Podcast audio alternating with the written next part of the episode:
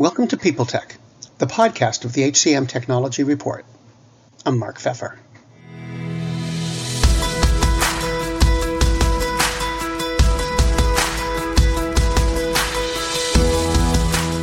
My guest today is Giselle Mota, Chief of Product Inclusion at ADP. She helps the company's teams make sure its products can be used by the widest possible range of people, no matter their race, gender, or physical challenges. We're going to talk about the challenges such work involves, how software can be inclusive, and the industry's actions around it, all on this edition of People Tech. Giselle, thanks for being here. Tell me about your work. What, what do you do? I essentially help people to think more broadly about how we design our products. So, as a chief of product inclusion, I'm helping our product teams to be able to put on a lens, if you would, of diversity, equity, inclusion, so that everything that they're designing can truly be for all of our customers and never be exclusionary of anyone. So, it's creating the strategy the, for communication purposes, for design, for even taking into consideration legalities, all of these elements that have to come together to really make a product at the end of the day that doesn't leave anybody out. You know, people usually think of inclusion as um, something that concerns race or gender. And I know it, there's more to it than that. There can be other topics as, as well, like neurodiversity, I'm thinking of.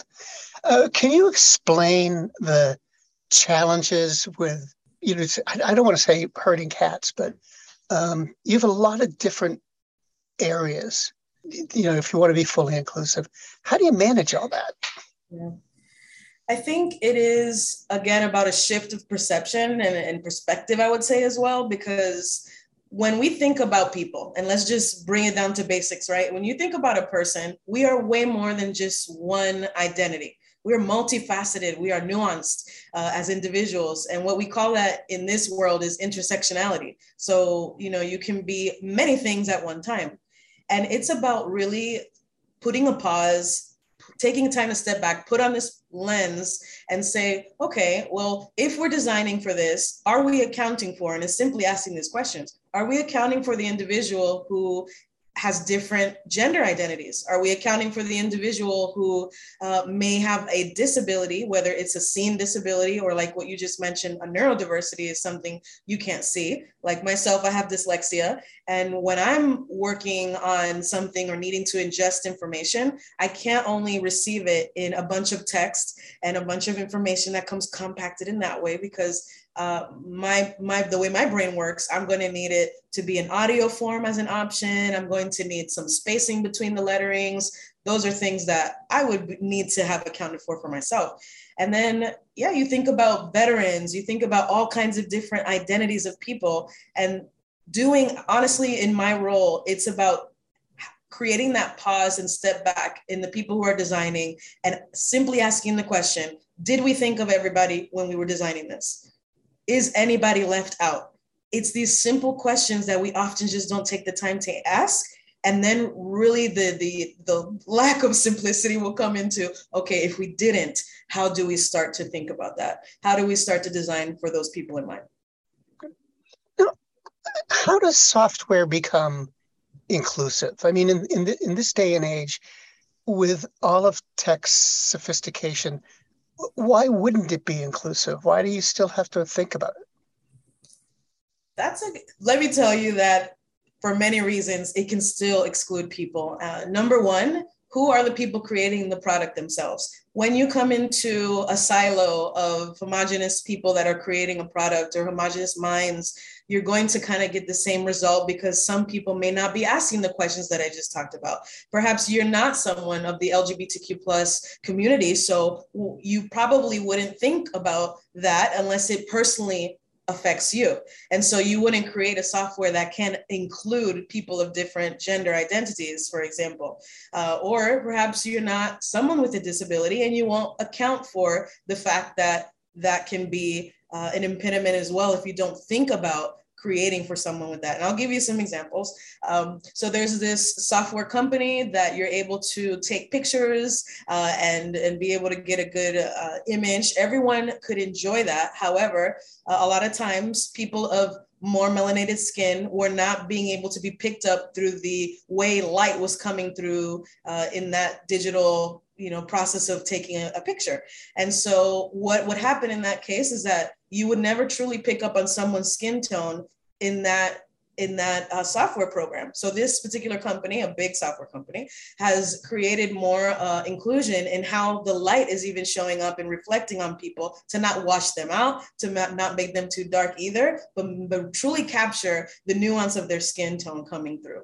And then when you think about also other software programs, think about, for example, when you go to uh, any type of software that's going to identify who you are using your biometrics. Many times it'll scan your eyes or something like that. But what happens when the individual is blind, or what happens when they are low vision, or what happens if the way that their face shows up even on a camera for purposes of like video interviewing? What if the person had a stroke or they had Botox or they had something else, you know, that, or perhaps they're neurodivergent and the way that their expressions show up on the camera is quite different. And the problem with those softwares and how it can be exclusionary, and the reason why legislation has even been put in place to ensure that when you're using artificial intelligence to make decisions on hires, that you really be careful on how you're doing that. Because there has been software that excludes certain people because of the factors I just said, and will uh, will ascribe to them a personality type that is negative or say that they're not competent for their role all because of how they're showing up on camera and uh, again we're way too nuanced for that type of thing so that's how software definitely can be exclusionary you know it's obviously it's it's a big challenge and i think everybody in the business kind of knows it's out there knows it's a challenge but do you think that the technology industry is really doing all it needs to do to try to make these products more inclusive and workable for more people? Mm, short answer is no, it's not. However, if I'm honest, however, I think that we're seeing pockets of really great examples of companies that are trying to do better. And I and it's been for a multiplicity of reasons. So it may be because the customers are saying, hey, enough is enough, include me right and when we think about it and you asked the question earlier about like you know inclusion and why we always kind of like think about it in terms of race and ethnicity et cetera and sometimes maybe even gender uh, i think i think in here we need to take a, a step back and, and remember that this is an all-encompassing conversation. No one wants to feel excluded. Nobody. So imagine like that time that you probably were excluded and our listeners as well from a situation or a scenario it doesn't feel good, right? It just doesn't feel good to be left out. And it boils down to that. So, are we incorporating the voices of the people that we're trying to sell to and that we're trying to market to? Are we incorporating their perspective? Because a synonym of inclusion is to incorporate, right? It's it's to um, take into account, to consider. Like this is this is humanly speaking, if we really distill it and not make it just about inclusion, right? Like some air quotes uh, topic, we're really thinking about a human need to feel a part of something and to feel seen. And uh, I think that that's that's a big part of how we need to be thinking about uh, this topic as well. Greetings from Evergreen Podcasts. We're rolling out a listener survey and we want to hear from you. The information in the survey will help us gather statistics and in turn make our shows more appealing to advertisers. I know most people don't like ads, but this is one of the only ways our shows make money and help keep their lights on. We promise it will only take a few minutes, but the impact on our podcasts will be tremendous. As a token of our appreciation, we'll randomly select one lucky participant each month to win an exclusive merchandise package from Evergreen Podcasts. Head to evergreenpodcast.com slash listener survey to help a show and possibly get some free stuff for doing so. We can't thank you enough for the support. Now back to the show. Now, you're, you're a woman and you're in STEM. Um, yes. And, you know, people like me read a lot of stuff about the business and we read a lot about women in STEM. Right. Um, so with, with all of this going on around you, you know, trying to build more inclusive products, uh, trying to to make the business more aware. How do you, how does this all make you feel as a, as a professional? Do you feel like things are moving forward? Do are you intimidated by the amount of work that needs to be done? Where do you land? I actually came into this role at ADP as a chief of product inclusion because of how I felt and what I saw happening in in the world and I wanted to make a change. So even before my position was formalized, I had been in another role talking about the future of work, consulting and, and assisting organizations to think about things like artificial intelligence and data analytics and all those things. And I had a sense of almost frustration, right? But I channeled that into and I'll clarify frustration on the the the way the world can exclude certain people. And yes, I'm a woman, I'm a woman in STEM. And as I said about intersectionality, I also identify as an Afro Latina for my ethnicity. I'm Dominican. My parents came here to this country as immigrants, so I'm a first gen American. Uh, I have that bicultural aspect of being American, but also being very, you know, Latin, Latina. And I'm also dyslexic, so I have neurodivergence. And there's a lot of like layers to me and sometimes i felt excluded from certain um, aspects right in the world and, and in software and all kinds of things. And it's not just me there's so many other people. And so i wanted to do something different challenge that energy of being frustrated to make a change and so I started to raise my hand and even within our organization, start to highlight areas where we had opportunities to create more inclusion and more diversity, more equity across our solutions and our you know products, our services and products. And that kind of led into this role where I am today. So I will tell you, when I look at this, there's a lot of work to be done it's not intimidating, but it is definitely sobering to say, wow, there's a lot of things we just haven't thought about um, in general in the tech space. And when I say we, I, I speak to all technology providers and software providers um, even as, as simple as considering how somebody's name should show up, uh, how to think about accessibility in different ways, right? I just heard the other day about uh, a credit card company who has created a tactile type of credit card to help those who are blind and low vision to differentiate between their bank card and credit card and be able to have more autonomy when they're banking, right? That's that's awesome. And those are the kind of things that we often don't think about but I'm sure that those are the sorts of things that come from one, having someone on your team who's designing that probably is blind and low vision, or two, listening to your clients who are blind and low vision in that instance and hearing what would you need, what would be good for you in your experience. Um, and so again, my role is not just about me. It's it is it is sourced from my identity and, and frustration and wanting to do something different but it's also considering and bringing along so many other voices that are beyond me uh, to make this happen. So, generally speaking, what what can industry, you know, um, technology companies, HR departments, HR functions, what can they do to sort of move this forward? Yeah. Generally speaking. So there's a few things. There's a lot that can be done, but I'm going to give some. If somebody wanted to leave this and put some action, take some actions. Here, here are some steps that I would recommend. One is go back into your product teams, the people who are developing, uh, even the people who are developing messaging through marketing, and uh, the people who are uh, following legislation, and really just take account and see how diverse those teams are. Number one, from an HR standpoint, how diverse are the people who are setting forth policy and direction of what you're doing with your products and solutions at your company, right? Secondly, if you notice that that's not very diverse, so definitely take some action there to bring in other voices, whether it's hiring more people, of diverse representation. And when I say that, I'm not only talking about race and ethnicity, it's the gender, age, veteran status, it is different experiences in work uh, from so bring them from across the organization so that even if you're working on product development you shouldn't only have product people informing the direction of that product. You should definitely bring in for example at our company uh, we even have a chief uh, behavioral economist and, and uh, or anthropologist. We have a chief economist we have different people in our organization that are helping to inform the research and the ideation and these perspectives that you normally wouldn't think of in a tech or payroll company, right? So that in and of itself is bringing cognitive diversity to the table. So I'd say do that. The other thing is listen to your people inside of the company and outside of your company, whether that's if you have to get people to test, uh, provide user feedback, and you bring that from the outside or you cultivate that from the inside, you want different minds on whatever it is that you're doing, whether it's a product and even marketing messages, so that you can get as diverse uh, as possible when you're developing something. So those are some of the, the key aspects that I would say. And finally, the kind of cherry on top is change your mindset.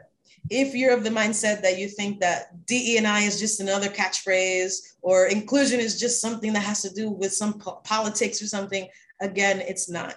Think about you don't want people to feel left out. Who wants that feeling? You don't even want that feeling. So change the mindset and really start asking key questions. Hey, when we made this uh, product, when we made this marketing message or whatever it is, did we think or consider and go down the list of different representation? Did we think of the multiplicity of identities that people have, or are we leaving somebody out? Um, my last question is um, stepping back a little bit and asking why should employers care about this? What's it do for them if they address this?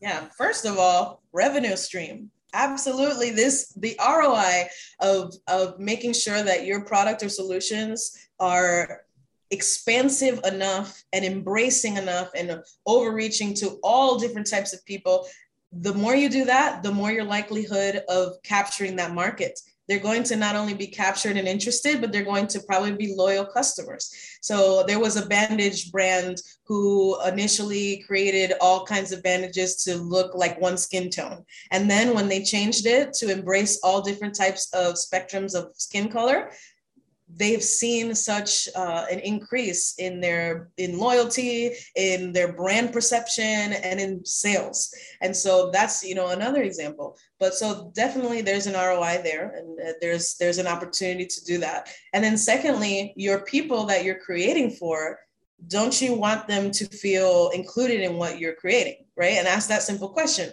Uh, because if not then then what are we really doing? And as the world continues to evolve uh, new generations come. We are seeing more and more intersectionality, more and more people embracing uh, different parts of their identity. They're going to come to expect that.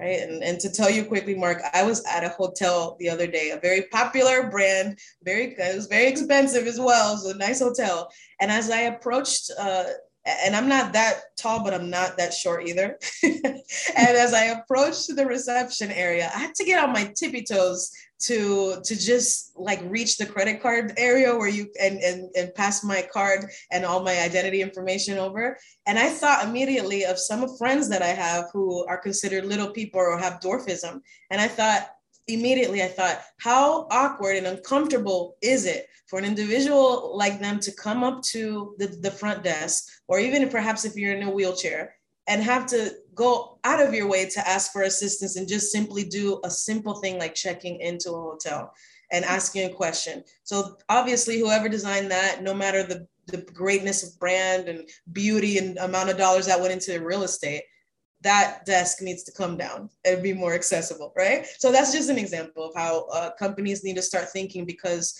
if not, we're leaving out some of our clients and some of our customer base. Giselle, thanks very much for joining me today. Absolutely. My pleasure, Mark.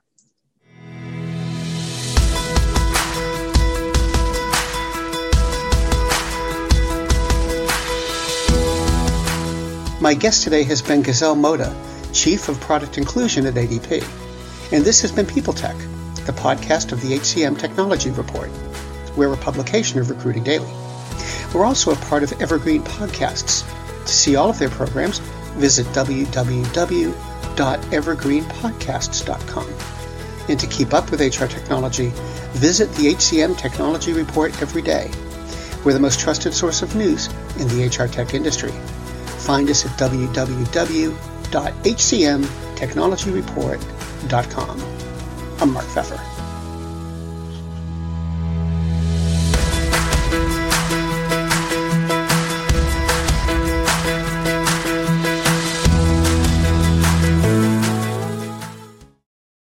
The world's best known investor and Wall Street expert Warren Buffett once said, Wall Street is the only place that people ride to in a Rolls Royce to get advice from those who take the subway. Mr. Buffett's quote is remarkably accurate, but how many people would rather receive advice from him than someone simply guessing?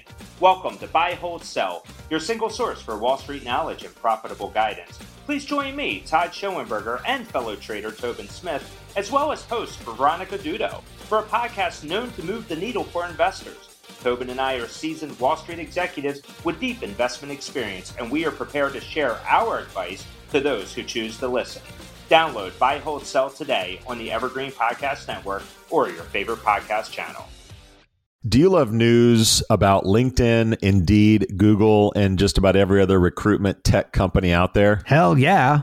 I'm Chad. I'm Cheese. We're the Chad and Cheese Podcast. All the latest recruiting news and insights are on our show. Dripping in snark and attitude. Subscribe today wherever you listen to your podcasts. We, we out.